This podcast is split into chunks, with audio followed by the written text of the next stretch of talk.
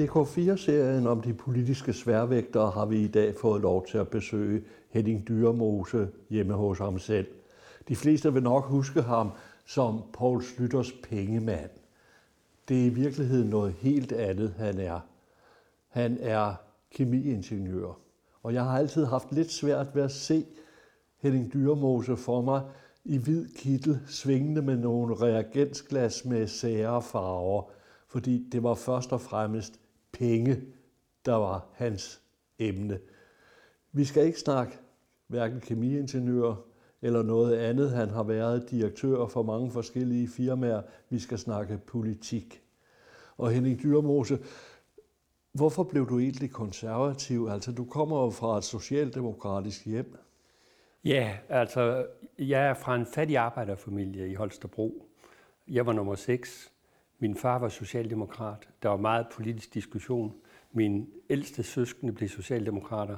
Men så nummer 3, min søster Ruth, var kommet til København, og i Statistisk Departement mødte hun en ung, veltagende studjur, som var konservativ.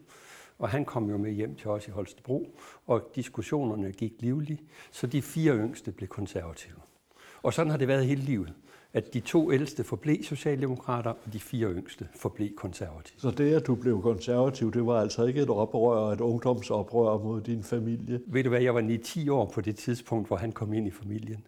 Og så det, var, det, det kom helt på det tidspunkt. Og så mødte jeg altså min nuværende hustru, da hun var 14 og jeg var 15, og hendes hjem var også konservativt.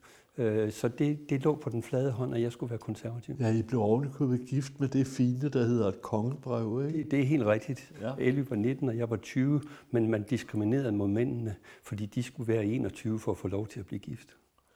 Det er ikke det, vi skal snakke om. Vi skal snakke om noget helt, helt andet, som du heller ikke forbindes med, men du blev valgt i Esbjerg. Øh, og derfor var det første, du skulle beskæftige dig med i Folketinget, det var fisk. Fordi Esbjerg var dengang øh, fiskeriby. I dag er det jo en olieby, men dengang var det en fiskeriby, landets største vel. Og det første, den første, du gik til angreb på, det var Socialdemokraten Paul Dalsager, fordi du synes, han var både landbrugs- og fiskeriminister, og du synes, han interesserede sig for lidt for fiskeri. Og de efterfølgende fiskeriministre efter Paul Dalsager, de fik også turen.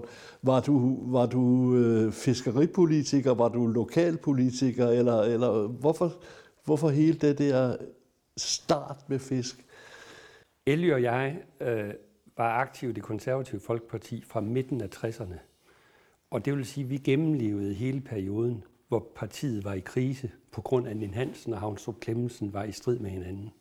Og der lærte vi, at hvis du skal have din frihed som politiker, hvis du virkelig skal turde tale for det, du tror på, og ville det, du tror på, så skal du have din kreds bag dig. Så det er en god grund til at sørge for, at når man så var opstillet og valgt i en fiskeriby, at man så beskæftigede sig med fiskeripolitik. Der var en grund mere. For jeg var jo allerede dengang i erhvervslivet, og jeg synes, der var alt for få erhvervsfolk i politik. Og jeg følte mig derfor som erhvervslivets repræsentant i politik. Og da fiskeri netop var et meget stort erhverv i Esbjerg, jamen så var det klart, så måtte jeg beskæftige mig med det. Hvornår begyndte du så at beskæftige dig med noget andet end Arh, fisk? Det, det, det gjorde jeg længe før, men det blev bare ikke opdaget lige så meget. Jeg kan fortælle dig, at det første lovforslag, eller rettere beslutningsforslag, jeg fik uh, lov til at fremsætte for Folketingsgruppen, efter jeg blev valgt i 79, det var et forslag om fradrag for privat hushjælp. Vi havde lige fået vores barn, og vi synes, at det ville være godt for ligestillingen, hvis man kunne trække udgifterne til privat hushjælp fra. Dengang kunne man få ung pige i huset. Det kan man jo ikke i dag, hvis man skal have en fra Danmark. Men det var det første forslag, så jeg beskæftigede mig med ligestilling, øh, og jeg beskæftigede mig med erhvervspolitik, når jeg fik lov til det. Men vi var jo en stor gruppe dengang, så de yngste medlemmer af gruppen fik jo ikke de største ordførerskaber øh, med det samme. Men dengang, øh, og det bliver vi jo nødt til at nævne, når vi snakker fisk. Dengang øh, var der ikke noget, der hed EU's øh, fiskeripolitik. Den var, man havde snakket om det i årevis at skabe en fælles fiskeripolitik i, øh, i EU. Øh, det lykkedes først langt senere, hvis nok med Karl Jortnes som fiskeriminister. Men øh, det du især frygtede dengang, det var 300.000 spanske og portugisiske fiskere, der skulle komme herop. Nu har vi det indre marked, og vi har aldrig set en portugisisk fisker i Nordsøen. Altså, øh, var I reelt bange, eller var det politisk fornider? Jeg tror aldrig nogensinde, jeg mener ikke, at jeg nogensinde har sagt noget, som jeg ikke troede på på det tidspunkt. Men jeg er mange gange blevet klogere senere. Så, øh, så du troede på, at øh, Ellers, ellers havde du jeg ikke... troede på, at dansk fiskeri simpelthen ville blive udkonkurreret, hvis vi fik en fælles fiskeripolitik? Det var jo det, de fiskere over i Esbjerg på de små kutter, de fortalte mig, at de var bange for, at de blev det. Og det var jo deres budskab, jeg gik videre med, fordi jeg troede på, at de fiskere, der stod bag mig der i Esbjerg, at, at de, mente, de mente det, de sagde, og de sagde det af karsken bælt, kan jeg godt love dig for. Det var en fornøjelse at komme ned på sådan en fiskerihavn. Og det, det værste er jo, at alle de små fiskere, de har jo fået ret i, at de blev udkonkurreret. Men det blev senere ikke af portugiser eller spanioler. Det blev af store danske kvotekonger. Og så blev det, at, at der simpelthen ikke var fisk nok. Ja, men det, det, det er jo noget, der går op og ned, fordi det med fiskebestanden, det har jo udviklet sig, at når man så overfisker, så går det ned, og når man underfisker, så går det op igen. Og nu er vi i en situation, hvor fiskerne nærmest siger det modsatte, altså hvor britterne er på vej ud af, af, af, EU, og så er fiskerne bange igen for, at når nu vi ikke har det fælles hav, så øh, har de ingen fisk at fange. Ja, Tror- og nu, tror- nu, nu er det så de britiske fiskere. Nu er det der- de britiske der- fisk. der Tror, vil sikre tror, sig. tror du, tror du at, øh, at øh, dansk fiskeri og britisk fiskeri kan finde ud af det sammen? Eller er der en reel grund, som du ser Brexit-forhandlingerne i dag?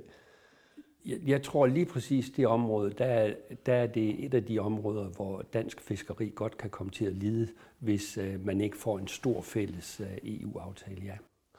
Nu nævnte du kvotekongerne før. Øh, de få fiskere, først og fremmest i Nordjylland, som efterhånden har fået alle de EU-kvoter, det så blev til, da EU fik den fælles fiskeripolitik, hvor vi blandt andet blev rost af EU, fordi vi var dem, der havde forstået systemet bedst og, og gennemført det mest effektivt. Men var det meningen dengang, at det skulle ende med en nærmest øh, monopolstilling for nogle fiskere? Nej, tværtimod. Øh, og det har altid i min politiske holdning drejet sig om, at man skal have så meget konkurrence som muligt, man skal have så meget mangfoldighed som muligt.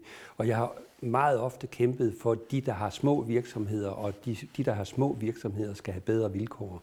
Så det ville nok have været en udvikling, som hvis jeg havde været med i den, så ville jeg have været imod den. Øh, var fejlen, man begik dengang, det, at øh, kvoterne blev foræret væk, i stedet for, som man formentlig ville i dag, sælge dem på en auktion? Det ville jo have været et godt konservativt synspunkt at sælge den på en auktion, og og er sådan set et eksempel på, at det kan godt være, at man skal, når der er noget, der er noget værd, at man så også skal tage en pris for det. Hvorfor skete det så ikke? Det tør jeg ikke sige, fordi på det tidspunkt havde jeg forladt det politiske og beskæftigede mig ikke længere med fiskeripolitik. Du nævnte også lige i indledningen, at du kom ind i politik på det tidspunkt, da der var et kæmpemæssigt slagsmål mellem Lin Hansen, som den rigtig konservative, og Havnstrup Clemmensen som øh, den mere midtersøgende konservative. Og det har jo været typisk for det konservative Folkeparti, lige siden det blev stiftet i 1915, at der stort set altid har været slagsmål. Hvorfor, hvorfor er der de to fraktioner? Altså det begyndte allerede med navnet på partiet, hvor, hvor, øh, hvor højrefløjen ville kalde det det konservative landsparti, øh, mens Asger Carstensen, som øh, var den, der så sejrede, øh, kom igennem med navnet det konservative Folkeparti. Ja, altså den berømte historie er jo altså, da Gud skulle fordele øh, vælgerne, så gav han arbejderne til Socialdemokratiet, han gav bønderne til Venstre, han gav øh, skolelærerne og, og, og, og hus, husmændene til de radikale, og så sagde han til de konservative, I kan få resten, hvis I kan holde sammen på dem. Og det har jo været svært lige siden. Det er sådan set kun, når vi har øh, meget stærke, entydige ledere, som vi for eksempel havde under Slytter, og som havde den ubetingede magt. Fordi ellers er vi i bund og grund meget forskellige. Jeg kalder det sådan set ikke højre- og venstreorienteret, og det hænger sammen med, at hvis du begynder at snakke om udenrigspolitik, sikkerhedspolitik, forsvarspolitik, retspolitik, så er vi faktisk totalt enige. Så kan du ikke finde nogen forskelle. Men når du snakker om økonomisk politik, og når du snakker om statens rolle, for eksempel med henblik på at sikre, at de socialt svage, øh, at dem tager vi hånd om, med henblik på at sikre, at vi varetager vores miljø, så at vi kan levere et godt miljø til vores børn og vores børnebørn, jamen så er der en skillelinje mellem dem, jeg kalder de socialkonservative, og dem, jeg kalder de liberalkonservative. Nu sagde du, i udenrigspolitik var I, for, var I enige om, men, men heller ikke helt alligevel, fordi jeg spurgte en gang Slytter, om han ikke var meget godt tilfreds. Det var dengang øh, Maastricht-traktaten lige var blevet underskrevet.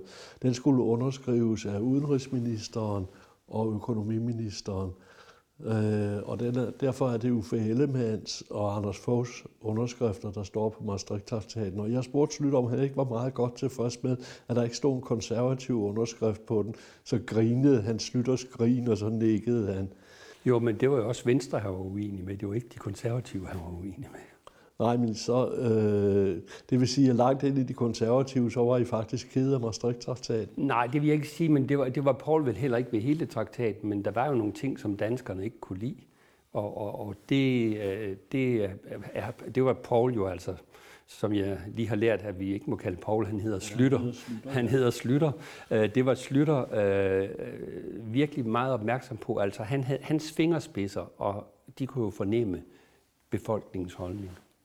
Så, så, så det, var, det er meget godt, at når den ligger dernede deponeret i Rom, at det så for eftertiden er Uffes og, og, og Anders Foghs underskrifter, der står det, jeg, jeg tror ikke, jeg vil have nogen holdning til, hvem der har skrevet under på den, for de binder jo landet. Øh, din første rigtige post, det var en plads i energiudvalget, og øh, det var på et tidspunkt, hvor det var blevet et ret tungt udvalg øh, fordi vi havde været igennem eller var i energikrisernes tid. Øh, og her oplevede du misæren omkring energiminister Paul Nilsons klokkerene olieaftale med Saudi-Arabien. Han havde købt noget olie dernede, men øh, I fik aldrig sådan rigtig styr på, hvad der egentlig stod i de små ord, i øh, små linjer med de små bogstaver i, i kontrakten. Var det jagt på Paul Nielsen, eller havde han, øh, havde han lovet for meget væk? Sådan som vi vurderede det dengang i hvert fald, så havde han lovet for meget væk. Øh, og og øh, det var det, vi så gik efter. Men, men, men det er jo også udtryk for øh, i virkeligheden noget andet, som jeg øh, ikke bryder mig så meget om ved politik, selvom det er en nødvendig del af politik. Og det er, at når først terningerne er kastet efter et valg, og regeringen er dannet med et bestemt parlamentarisk flertal, så er alle de andre, dem der er i opposition, så er de i princippet udelukket for, beslutnings, for at træffe beslutninger i resten af perioden. Og når du kommer fra erhvervslivet, hvor du er vant til, du kortlægger, du analyserer, du beslutter, og så gennemfører du. Så er det altså ualmindeligt ubehageligt pludselig at komme i en situation, hvor du kan kortlægge og analysere, men du kan ikke gøre andet end at prøve på at kæmpe på at få en større markedsandel ved næste valg. Altså du skal ud og markedsføre nogle synspunkter, som du godt ved, du ikke kan komme igennem med, men som du går ind for, og som du så håber på for vælgernes opbakning, sådan at du bliver stærkere efter næste valg og kan komme i regering. Øh, den del af politik øh, bryder jeg mig egentlig ikke rigtig om, fordi jeg er øh, i bund og grund erhvervsmand, der godt lige også vil beslutte og gennemføre. Hvordan skulle vi komme ud over det i vores politiske Det, det kan vi ikke. Det var også derfor, jeg sagde, at det, er en, det er en nødvendig del af det politiske system. Det er bare mig, der ikke bryder mig så meget om, helt personligt, den del af det politiske system. Og det var, det var jo også grunden til, at jeg på et senere tidspunkt forlod politik er det, er det, vi har med systemet med følgegrupper, som politikerne danner udenom Folketinget, som havde nær sagt private klubber, at når der er indgået forlig, så sidder forligspartiernes gruppe i en følgegruppe, og der ordner de alt, mens dem, der ikke var med i forliget, de nærmest er udenfor. Altså følgegrupperne er sådan set en forbedring i forhold til, at det kun er regeringen, der sidder der. Så når det er et væsentligt politisk forlig, øh, så er en følgegruppe, altså jeg var for eksempel formand for øh, følgegruppen for Storbælt, da vi byggede broen, øh, og, og den politiske følgegruppe. Og der synes jeg, der havde alle forlispartierne en bredere indflydelse, end de ville have haft, hvis det kun havde været regeringen, der sad med sagen. Så følgegrupperne er en udmærket ting. På et tidspunkt der under den krise med, med den klokkerene øh, olieaftale, øh, der begyndte Henning Kristoffersen og dig at tale om, at den var en rigsretssag værdig. Var det torden, eller mener I det, mente I det dengang? Som, som jeg sagde før, hvis jeg har sagt det, og det har jeg åbenbart, øh, så har jeg ment det på det tidspunkt. Men det har så åbenbart også vist sig, at når man arbejdede videre med sagen, så var der ikke grundlag for det, fordi den blev jo aldrig rejst. Nej, men det var der måske alligevel, ved vi så i dag, fordi øh, Danmark lovede faktisk øh, øh sauderne, at vi aldrig nogensinde ville tale ondt om dem. Det gjorde vi virkelig. Ja. øh, Anker Jørgensen gik af som statsminister i øh, 82, og det førte til en kort, men hektisk kamp mellem Slytter og øh, Henning Kristoffersen om at blive statsminister. Hvorfor blev det Slytter? Ja, han er jo selv for nylig i forbindelse med sin fødselsdag, 90-års fødselsdag, øh, fortalt, at han tog sin cykel og cyklede ud til Henning Kristoffersen og sagde til Henning, du Henning, nu har vi 26 mandater, og I har 22.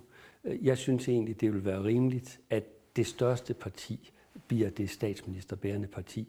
Og derefter cyklede han ud til Erhard Jacobsen, Centrumdemokraterne, som han kendte rigtig godt, fordi mens Erhard var borgmester i Gladsaxe, havde Slytter stillet op imod ham, ikke slået ham, men han blev viceborgmester, og de kom to, to kom til at kende hinanden rigtig godt. Så se, det gik også ind for Slytter. Og da så Fremskridspartiet øh, lidt udefra så, når det logiske er jo, at 26 er større end 22, så vi peger på Slytter, så var der lige pludselig et flertal, som lå bag forhandlingen øh, den aften, hvor fire konservative og fire venstrefolk, de så sad sammen, jeg tror det var i fire timer, og hvor de konservative virkelig kæmpede for, at Slytter skulle være statsminister, og hvor det egentlig er min oplevelse, at Henning Kristoffersen havde ikke så frygtelig meget imod, at det ikke blev ham, blot han selv kunne få lov at gå ud og sige, at han havde været med til at pege på Slytter som statsminister. Var det egentlig ikke forventet, at det skulle have været Henning Kristoffersen? Altså Henning Kristoffersen var på det tidspunkt en langt tungere politiker, end, end Slytter var. Slytter var vel på det tidspunkt nærmest lidt til grin på Christiansborg. Ja, måske blandt politiske journalister, men jo ikke ude i befolkningen hvor han ved, ved valgene gået fra, var gået fra 10 mandater til 15, til 22, til 26. Øh, så alle, der havde fulgt ordentligt med i politik, de kunne jo se, at her var en mand, der kunne sige kram og kunne sige få sit Christoffersen, Christoffersen blev regnet for en tungere politiker. Ja, men det, men, men, men det er jo ikke altid det afgørende, fordi øh, jeg tror, Christoffersen i høj grad respekterede Slytter, fordi Slytter havde gjort det, han havde gjort og havde skabt den fremgang, han havde. Og så havde Slytter altså også den der gode relation til de andre. Han havde jo også allerede på det tidspunkt en fremragende relation til Niels Helvig Petersen fra det radikale venstre, som også pegede i den retning. Så, så, og så tror jeg altså også, det er noget personligt med, at Slytter ville, øh, men Christoffersen tror jeg i virkeligheden ikke var så ked af, at han ikke blev statsminister. Han blev så til gengæld udenrigsminister. nej, han blev finansminister. Han, nej, han blev, før, blev han ikke først udenrigsminister? Nej, han var udenrigsminister i SV-regeringen. Han, han, var, han var finansminister ja, i, i, i firekløver. Og det passede i og sig ham godt. Ja. De der forhandlinger, de fire uh, timer derinde omkring, ja, det var fire aftentimer, foregik i øvrigt der, hvor Mette Frederiksen har kontor i dag. Uh, Hvordan oplevede du det? For du var jo bare menig medlem af gruppen. Fik I noget at vide? Nej, det får, det får de menige medlemmer af gruppen ikke noget ret meget at vide om. Altså der er det sådan, at når sådan nogle forhandlinger bliver indledt, så kommer øh, i vores tilfælde slutter til gruppen og orienterer om, at nu går vi i forhandling, vi satser på en regering, øh, den skal være så bred som muligt, den skal være borgerlig, øh, og vi vil gerne have mandat til at forhandle. Og, og han binder sig selvfølgelig, fordi han er en klog mand, så lidt som overhovedet muligt til at have forpligtet sig i forhold til gruppen, fordi han skal have handlekraft til at slå til på det, der opstår som, som mulighed i situationen. Så gruppens medlemmer følger udviklingen meget interesseret via pressen, ligesom alle mulige andre. Og jeg stod uden for døren dengang i de fire timer, øh, og vi stod mange journalister, og øh, det sidste der var svært at få placeret, det var en forsvarsminister. Ja, det var, så, det var ikke den aften. Jo, det var den aften. Var det det? Nej, ja, jo, det, var den, selv, det, det var den aften, Hans Engel kom ud, og han var pressesekretær ja, dengang. men det, var, det tog der flere dage at udpege ministerne. Nej, de, de hovedministerne blev udpeget den aften. Nå, okay. Så kommer Hvis Hans Engel, Hans Engel ja. kommer ud flere gange i løbet af aftenen, og han er pressesekretær for de konservative på det tidspunkt, og vi spørger, hvem skal så være forsvarsminister? Og så siger han, det skal jeg, og så går han videre, og vi slår en skrald latter op, og så kommer Henning Kristoffersen ud, og så tror vi alle sammen, så blev det ham, der skulle være statsminister, og så præsenterer han Slytter som den nye statsminister.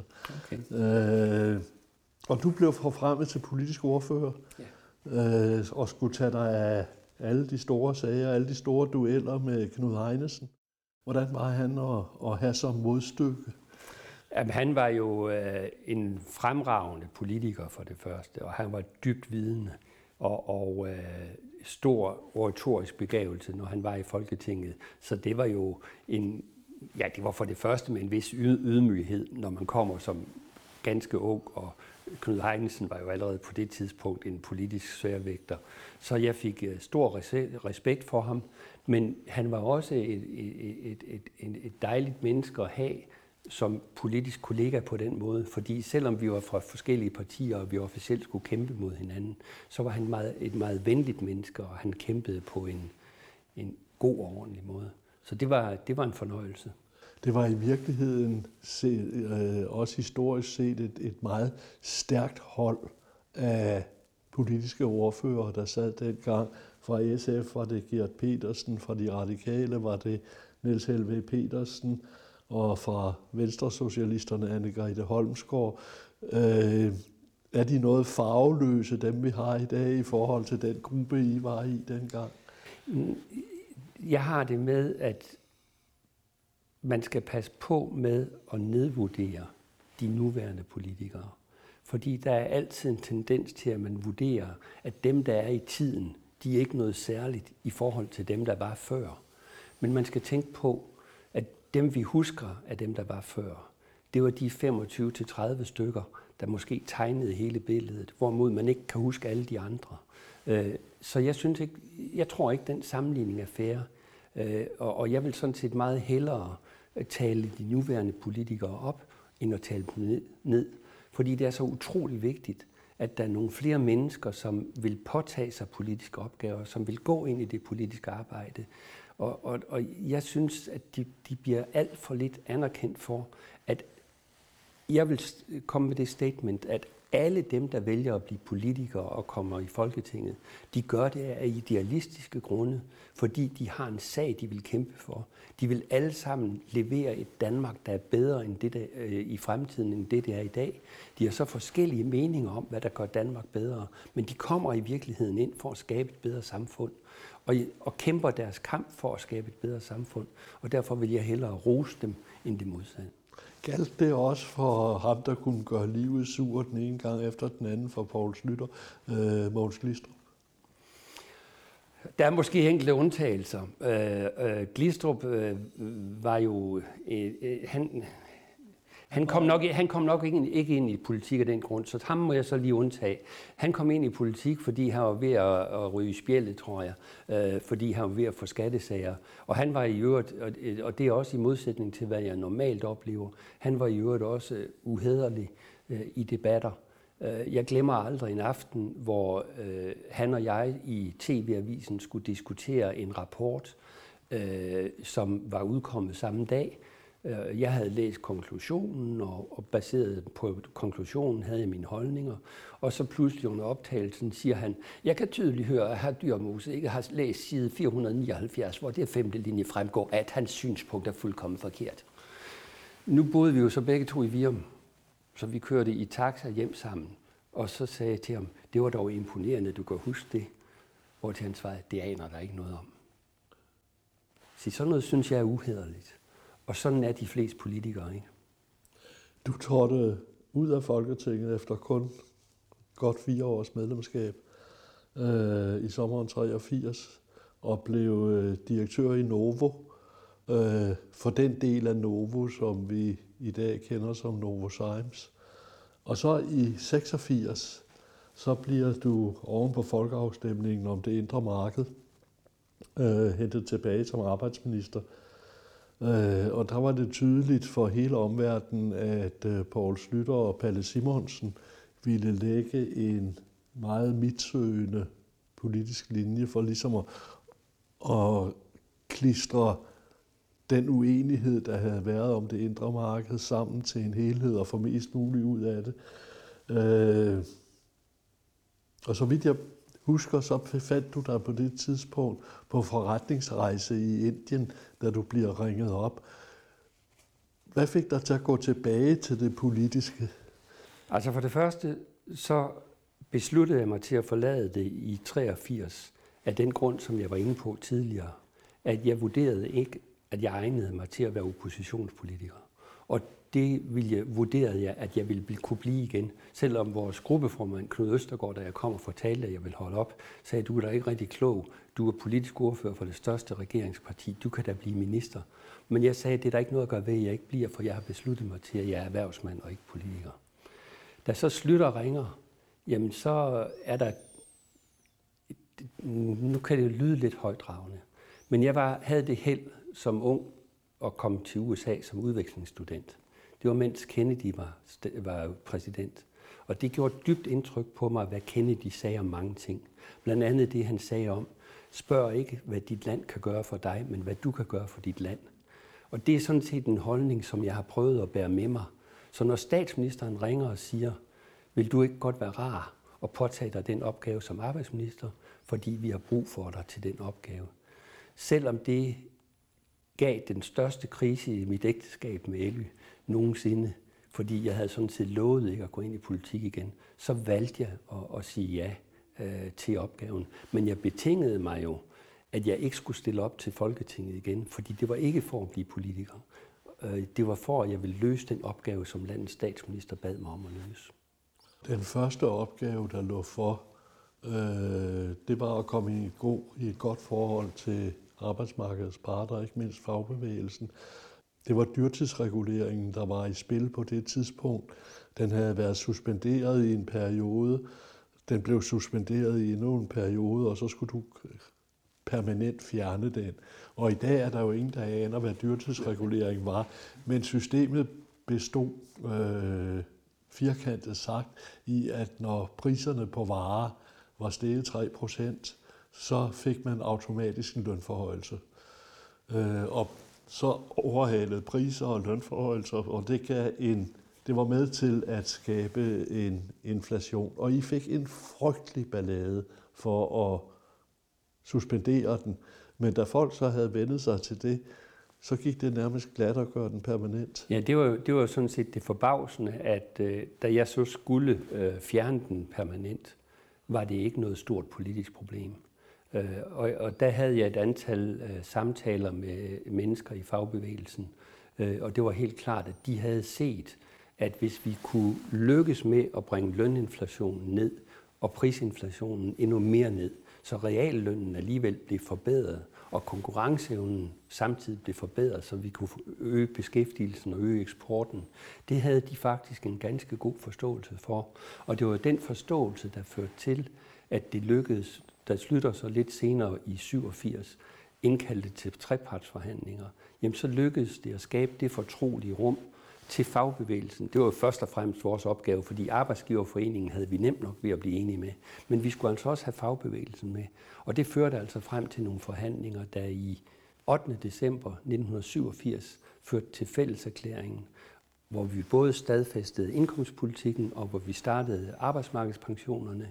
Og det er uden tvivl den bedste trepartsforhandling, der nogensinde er blevet gennemført. Og det kan Slytter og Palle Simonsen og jeg, som var de tre aktive i det, godt være en lille smule stolt af.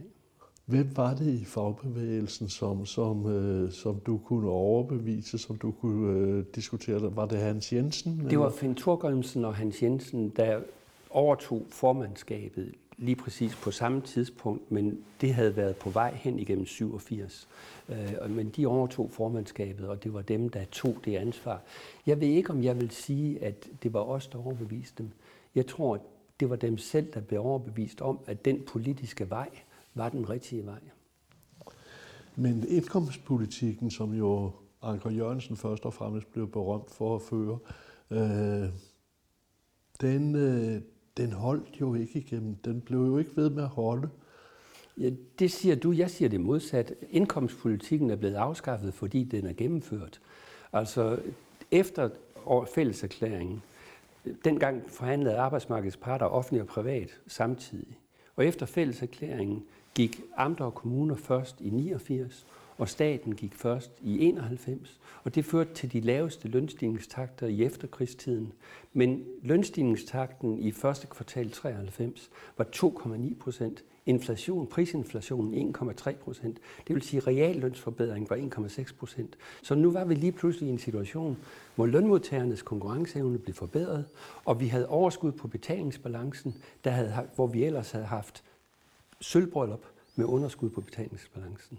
Efter 25 år med underskud var vi kommet ind i overskud, og det var en stor gevinst. Så indkomstpolitikken diskuterer man ikke mere, fordi den er gennemført. Og der er jo aldrig nogensinde nogen, som har vil genindføre dyrtidsreguleringen, eller vil prøve at vende tilbage til de høje lønnerprisstigninger. Eller til devaluerings. Eller til devalueringspolitikken. Det er, nogle, det, det er jo sådan set markant, at det, der lykkedes for Slytters regeringer i de 10,5 år, det var et markant økonomisk skifte, som aldrig senere er blevet gennemført tilsvarende ved regeringsskifter, fordi de lange økonomiske spor, der bliver lagt ud, de rent faktisk er fornuftige. Og så er der ovenikøbet nogle andre regeringer, der har forstærket dem og udbedret dem. Øh, så, så, så det er et område, hvor, hvor man i virkeligheden kan sige, at alle de, der har været regeringsbærende partier fra 82 og frem til nu, de har videreført den politik. En del af den politik eller hvad skal man sige, kronen på værket næsten, øh, det bliver kartoffelkuren. Og når man siger slutter i dag, så er der folk, der stadigvæk siger kartoffelkur. Øh, kort og godt gik den ud på, at øh, hvor danskerne, den almindelige dansker, og ikke mindst de rige danskere, øh, levede på lån. Vi kunne trække renterne fra, og renterne var store øh, på selvangivelsen. Og øh, over nat gjorde Slytter det til, at vi blev et land af sparere i stedet for. Vi brugte ikke pengene, før vi, vi havde dem. Øh, var det kronen på værket i, i, i den øh, Slytterperiode der? Det, det, nej, hvis jeg skal sige kronen, det var en af et af dem. Hvis jeg skal nævne det, så er det fastkurspolitikken, det er af med dyrtidsreguleringen, det er øh, skatreformen i 85, det er kartoffelkuren i 86, det er fælleserklæringen med indkomstpolitikken og arbejdsmarkedspensionen i 87. Det er de store resultater, eller de store indgreb, som har ført til, at vi gik fra at være et gældsætningssamfund til at være et opsparingssamfund, og fra at være et højinflationssamfund til at være et lavinflationssamfund. Det vi så manglede på det tidspunkt, det var, at vi skulle have et eksternt økonomisk opsving, så vi også kunne få øget beskæftigelsen. For vi stod jo desværre med den situation i slutningen af vores periode, at vi havde en meget høj arbejdsløshed. En 12-13 procent, alt for høj arbejdsløshed, og vi havde en negativ økonomisk vækst. Det kæmpede vi imod på det tidspunkt. Og det var i den situation, vi så kom med planen øh, under øh, KVR-regeringen. Øh, det slutter så kom til på pressemødet og kaldet århundredesplan, øh, som ville have givet netto en beskæftigelsesforøgelse på 165.000, men hvor vi ikke kunne komme nogen vegne med politisk at få den forhandlet igennem. Og det var ærgerligt. Så kommer perioden, hvor jeg kan nærmest sige, at øh, det, det lykkedes for for Slytter. Han startede med fire partier i regeringen, så lykkedes det efterhånden at få skåret flere og flere partier fra, så vi ender med en øh, regering af Venstre og Konservative. Øh, og der øh, bliver der uenighed om den økonomiske politik. Anders Fogh Rasmussen er den nye stærke mand i Venstre, og han vil føre en øh, neoliberalistisk politik, som, øh, som I ikke vil være med til, eller ikke bryder jer om. Øh, der sker det, at Palle Simonsen simpelthen forlader det hele. Jamen, det sker jo i virkeligheden før, fordi det sker jo øh, under KVR. Altså, Palle Simonsen går af den 30. oktober øh, 1989, efter at planen er spillet ud. Øh, og allerede i planen var der nok lidt for meget, om jeg så må sige, Anders Fogh indflydelse i forhold til, hvad, hvad Palle og jeg og Nils Helvi ønskede. Men der var en fase, hvor Anders Fogh havde stor indflydelse på Slutter. Øh, det fik vi modificeret mange gange, øh, og, og der var Palle så gået af, og det var så øh, øh, Anders og, og Nils Helve og jeg, der stod for det økonomiske. Øh, indtil Anders så gik af som skat- og økonomiminister og blev erstattet af Thor.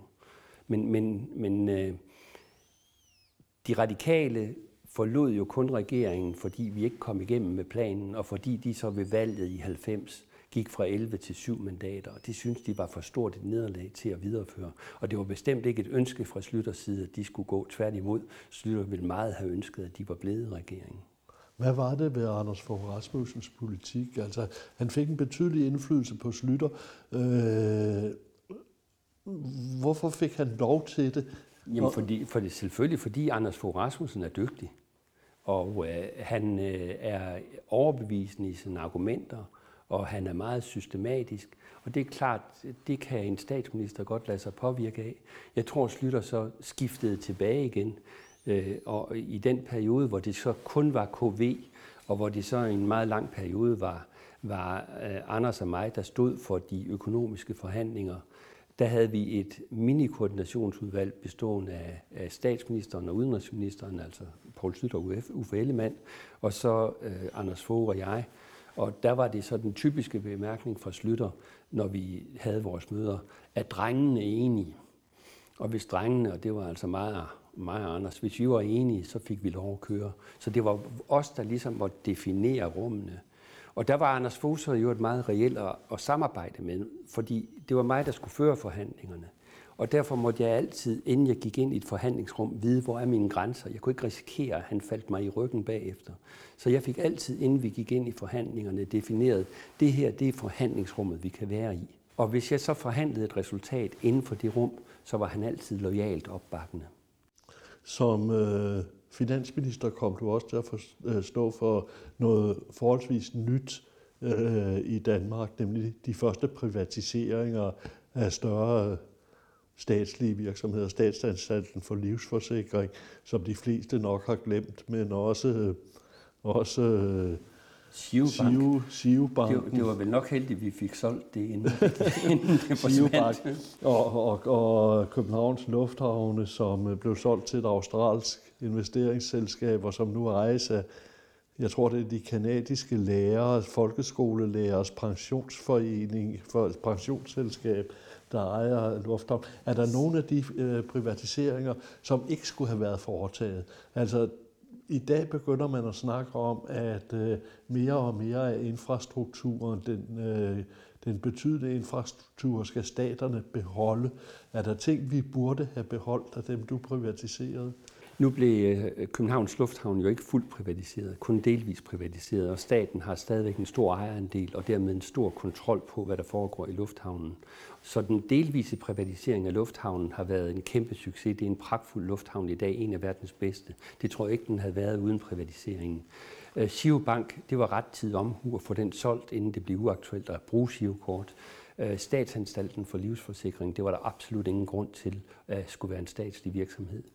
Øh, vi havde ikke den idé som konservative, at vores teleinfrastruktur skulle privatiseres. Når jeg ser på vores privatiseringsrapporter, så havde vi slet ikke så vidtgående tanker. Så det vi gjorde i 91, det var, at vi lavede et statsligt selskab og slog de fire regionale selskaber ind under det, og så lod det køre som et statsligt aktieselskab. Og altså det var det, en, der, det, der hed KTAS og JTAS, JTAS og, og, og, og Fyns Telefon, ja, og, og så Sønderjysk, og ja, og så Rigstelefonen. Men, men det blev alt sammen slået sammen, og det var egentlig vores plan, at det skulle drives som et statsligt selskab. Der er det jo så Socialdemokraterne, der også på det her punkt viderefører Slytters økonomiske politik. Og i 94 sælger 42 procent af aktierne til amerikanerne, og i 97 sælger hele øh, til, det, til Danmark hed det dengang, til amerikanerne. Det tror jeg egentlig ikke ville være sket, øh, hvis vi havde været i regering. Men der gik altså Socialdemokraterne temmelig langt, øh, og har vel også i dag fortrudt, at de gjorde det. Du var i mange forhandlinger med Svend Augen. Var han virkelig så utroværdig, som I altid sagde? Det sagde jeg nu ikke, fordi så havde jeg nok ikke kunne forhandle med ham. Men det, der sker, det er, at Svend Augen i forbindelse med NATO-politikken udløser atomvalget i 1988, hvor han har lavet en aftale med Slytter, og Niels Helvig har overvåget, eller været til stede, mens Augen aftaler med Slytter, og nu er det teknisk, at regeringens beslutning eller forslag skal til øh, øh, afstemning først, og det er en aftale med Augen. Han bliver så sat under pres i sin gruppe, og så ender han med at stemme for SF's forslag først, og han er den første, der er skrevet under på, at den skal til afstemning først, og regeringen kommer i mindretal. Der brød han en konkret aftale med Slytter. Det gjorde så, at Slytter ikke ville forhandle med ham mere, og det gjorde også, at de radikale ikke stolede på ham. Øh, derfor fik jeg fornøjelsen, fordi Augen ville ikke forhandle med fagministerne, men han ville godt forhandle med finansministeren, og han kunne ikke komme til at forhandle med statsministeren. Hvis vi tager Øresundsbroen, som Augen og jeg i virkeligheden forhandlede, og hvor Augen var den, der forhandlede med Inge Carlsson i Sverige, og hvor Augen var fuldkommen afgørende for, at det, det projekt lykkedes, øh, der var han helt troværdig, fordi han havde det store flertal i sin gruppe bag sig. Men hvis jeg tager et andet eksempel, hvor han og jeg forhandlede om ungdomsarbejdsløshed, og hvor jeg synes, jeg var gået rigtig langt med indrømmelser. I hvert fald så langt, at min gode ven og kollega Bertel Hårder mødte op og protesterede på pressemødet over det forlig, jeg havde indgået. Det er lidt usædvanligt, at en kollega sidder nede bag i og protesterer over det forlig, som finansministeren har indgået. Men det gjorde han altså. Ja, men er altid sin egen. Men da, da Augen kom tilbage til gruppen, var gruppen utilfreds. Og så fortrængte Augen det, vi havde aftalt, og kom tilbage og sagde, at jeg havde snydt på vægten. Og det har altid irriteret mig kolossalt. Fordi hvis der er én ting, man ikke må som politiker, hvor man lever af at lave forhandlinger, forhandlinger, forhandlinger, der skal være til begge parters interesse. Og det er det samme i erhvervslivet, kan jeg lige sige. Hvis du skal lave det ene forlig eller aftale efter den anden, så skal begge parter vinde. Og derfor er det sådan set, det jeg har imod Augen, det var, at fordi han blev presset af sin gruppe, og derfor løb fra sin aftale, så skød han skylden på mig. Slytters regering fik en bræt ende med Tamilsagen, og den skal vi ikke fordybe os i, for den var du jo for så vidt på ingen måde involveret i. Øh, men øh, så er du lige ved at blive statsminister. Du er i hvert fald øh, Slytters bud på en statsminister. Og du har en konkurrent i din regeringsfælde, øh, Uffe Ellemann. Hvad sker der i hele det spil, hele den dans om øh, Marianne Hjelved, som det i virkeligheden bliver til? Der sker det, at øh, Uffe Ellemann cirka kl. 13 ringer til mig og siger, Henning, jeg har ingen chance for at blive statsminister. Det har du. Du har et bedre forhold til de radikale. Venstre støtter dig. Så holder vi et møde i den konservative kreds med statsministeren og formanden H.P. Clausen, hvor de to meddeler, de går af. De to plus øh, Hans Engel og Lars Gammelgaard støtter, at jeg skal være statsminister. Så kommer Uffe til statsministeriet, hvor Paul og Uffe og jeg diskuterer situationen og drøfter en mulighed for, om vi kan lave samme model som i 72, da Jens Otto Krav gik af, hvor K.B. Andersen, der var udenrigsminister, bliver konstitueret, mens Anker Jørgensen skulle undersøge, og, om han kunne blive statsminister. Vi arbejder med, at Uffe skal konstitueres, og jeg skal være undersøge, om jeg kan blive statsminister. Vi indkalder øh, CD, Kristelig Folkeparti og, og Radikale til et møde kl. 4. Øh, Kristelig Folkeparti siger ja til modellen og til mig. CD siger, at de har ikke noget imod mig, men de spørger, om de konservative har styrken til at være statsministerparti. Radikale siger, at vi skal have et gruppemøde, og vi, skal nok, øh, vi vil nok bede om en dronningerunde. Ja, og så, og så er den model... Øh... Nej, nej, det, er, det, det har du nemlig ikke ret i. Nu, hvis, lige, hvis der er tid til at fortsætte, så sker der det 17.15, at vi opdager, at de radikale beder om en dronningerunde.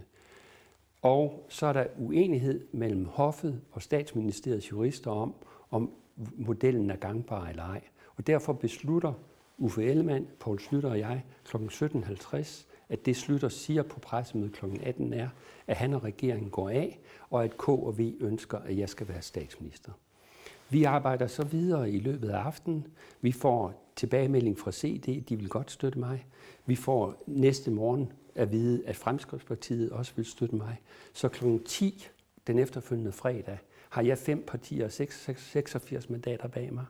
Øh, Nyop har 86 mandater fra SF bag sig. Og så er der den mulighed, at de radikales landsformand havde udtalt til avisen, at han synes ikke, de radikale skulle melde på nogle af kandidaterne, før de havde haft hovedbestyrelsesmøde om søndagen. Så hvis de havde holdt sig til det, så havde det været 86-86. Og så hævder juristerne, at så kunne man godt have brugt modellen. Men det, der så sker, det er, at cirka kl. 13 erfarer vi, at de radikale vil, vil pege på Nyrup, og så er det klart, så er modellen væk. Øh, Uffe Ellemann prøver i det forløb, prøver Uffe Ellemann på at få udskrevet folketingsvalg. Eller han prøver på at få Folketinget til at beslutte at bede om et folketingsvalg. Og det er jo i og for sig i strid med grundloven, ikke? Jo, det, øh, ja, ja, den del af det kan jeg faktisk ikke huske, og det indgik ikke i de samtaler, som Slytter og Ellemann og jeg havde i statsministeriet. Jeg var i statsministeriet hele eftermiddagen, og blev der også, mens øh, Slytter holdt sit pressemøde, og blev der så sammen med ham bagefter, indtil vi skulle over til et konservativt gruppemøde. Så der kan godt være sket noget i venstre sammenhæng i den fase, som jeg ikke er opmærksom på. Men den del af forløbet, øh, jeg her har skitseret, det er den, jeg har været med i, og som jeg undtagelsesvis har taget noter om, øh, fordi jeg tænkte, at det måske bliver aktuelt en dag.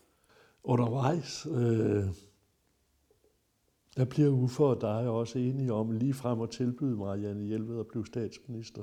Eller er det først bagefter? Nej, men det er, det er der, da vi cirka kl. 13 om fredagen erfarer, at de vil pege på Nyrup. Så vil vi gerne være sikre på, at det ikke er på grund af et personspørgsmål. Altså hvis det var fordi, de havde noget mod mig, øh, så, så skulle de ikke skifte side af den grund. Øh, og derfor aftalte Uffe og jeg, at jeg kunne ringe til Marianne Hjelved og tilbyde, at hun blev statsminister, at Helve blev formand for Folketinget, og at vi så fortsatte med en RKV-regering.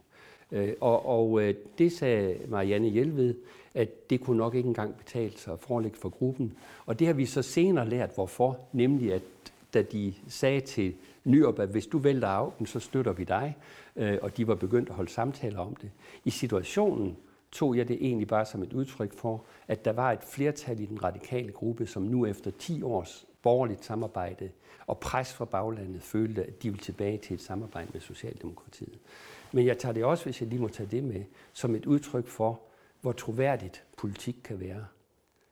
For jeg synes, det er flot, at Marianne Hjelved og Niels Helve Petersen, selvom de får tilbudt de poster, så holder de det ord, de gav til Nyrup, nemlig at hvis du Nyrup tager et formandsopgør med Augen, så støtter vi dig, når Slytter går af.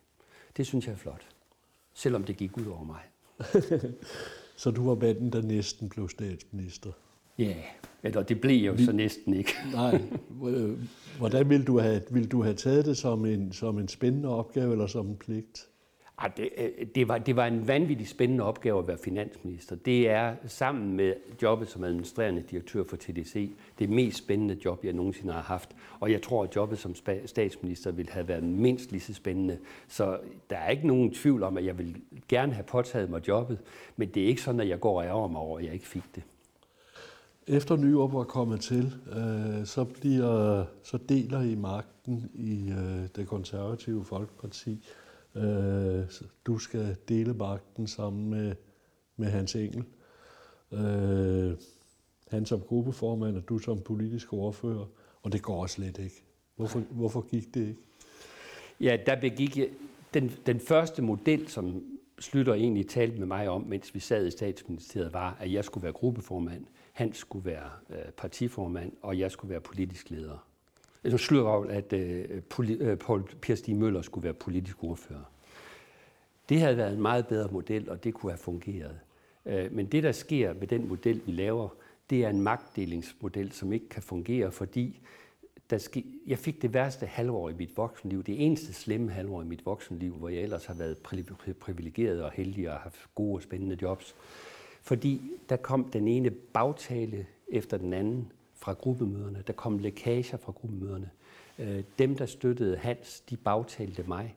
Og dem, der støttede mig, de kom og sagde til mig, Henning, hvis ikke du spiller igen på samme måde, så taber du kampen. Og så sagde jeg, så taber jeg kampen, for jeg vil ikke være i politik for at bekæmpe mine egne. Og det var så grunden til, at jeg efter et halvt år, hvor jeg fuldkommen ufrivilligt, fordi hver eneste dag var en ærgelse, tabte 10 kilo. Så øh, du gør en ende på din politiske karriere simpelthen. Øh, er, det, er det rigtigt at summe det op på den måde, at øh, du egner dig til at være minister, men egentlig er du ikke politiker? Du er ikke parlamentariker? Det, det, er, det, er, det er sådan set en færre måde. Jeg, jeg, vil nok, jeg vil nok, dog ikke have lavet tilføjelsen, fordi som minister skal du også være parlamentariker. Fordi det, der jo er den parlamentariske kunst, det er, at du forhandler og får brede flertal. Og, og, og det lykkedes rent faktisk for mig i en lang række situationer at forhandle og skabe brede flertal og opbakning til løsninger. I en række situationer fik jeg jo også Socialdemokraterne med i finanslovsaftaler, i øh, aftaler om Ørestaden og metroen osv., i aftalen om Øresundsforbindelsen. Så, så det kræver også en parlamentarisk indsats. Det jeg ikke egner mig til, det er at være oppositionspolitiker. Og det hænger sammen med, at jeg nok i bund og grund er mere erhvervsmand. Det er det der med, som jeg nævnte før. Jeg vil altså være med til at beslutte, og så vil jeg med, være med til at gennemføre, så når man kan se, at den analyse, man har gennemført, og den beslutning, man har truffet, har ført til et resultat, der enten er til gavn, og hvis ikke det er til gavn, så kan det ændres igen og gøres bedre. Og det, det er nok det, der ligesom er min livsnerve, at være med i den proces. Det er slagsmål, du ikke gider.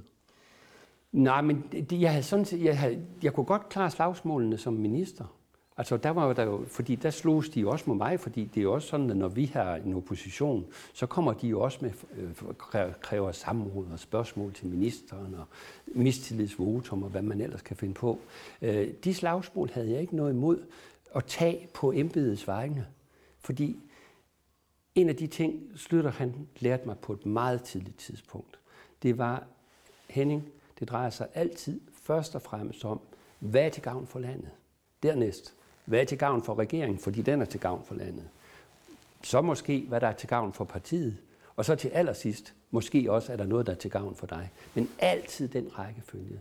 Og det vil sige, når man i embedet kæmpede for resultater, som man synes var til gavn for landet, jamen så gjorde slagsmålet ikke noget. Men når man sad på den anden side, som jeg gjorde i begyndelsen af min politiske karriere, og bare kæmpede med henblik på at vinde markedsandel efter næste valg, så blev det lidt for goldt for mig, og det brød jeg mig ikke om. Og det var derfor, jeg gik i 83, og det var derfor, jeg sagde, jeg vil helst ikke stille op, da jeg kom ind i 86, men og gik igennem valgene i 87 og 88 uden at være opstillet.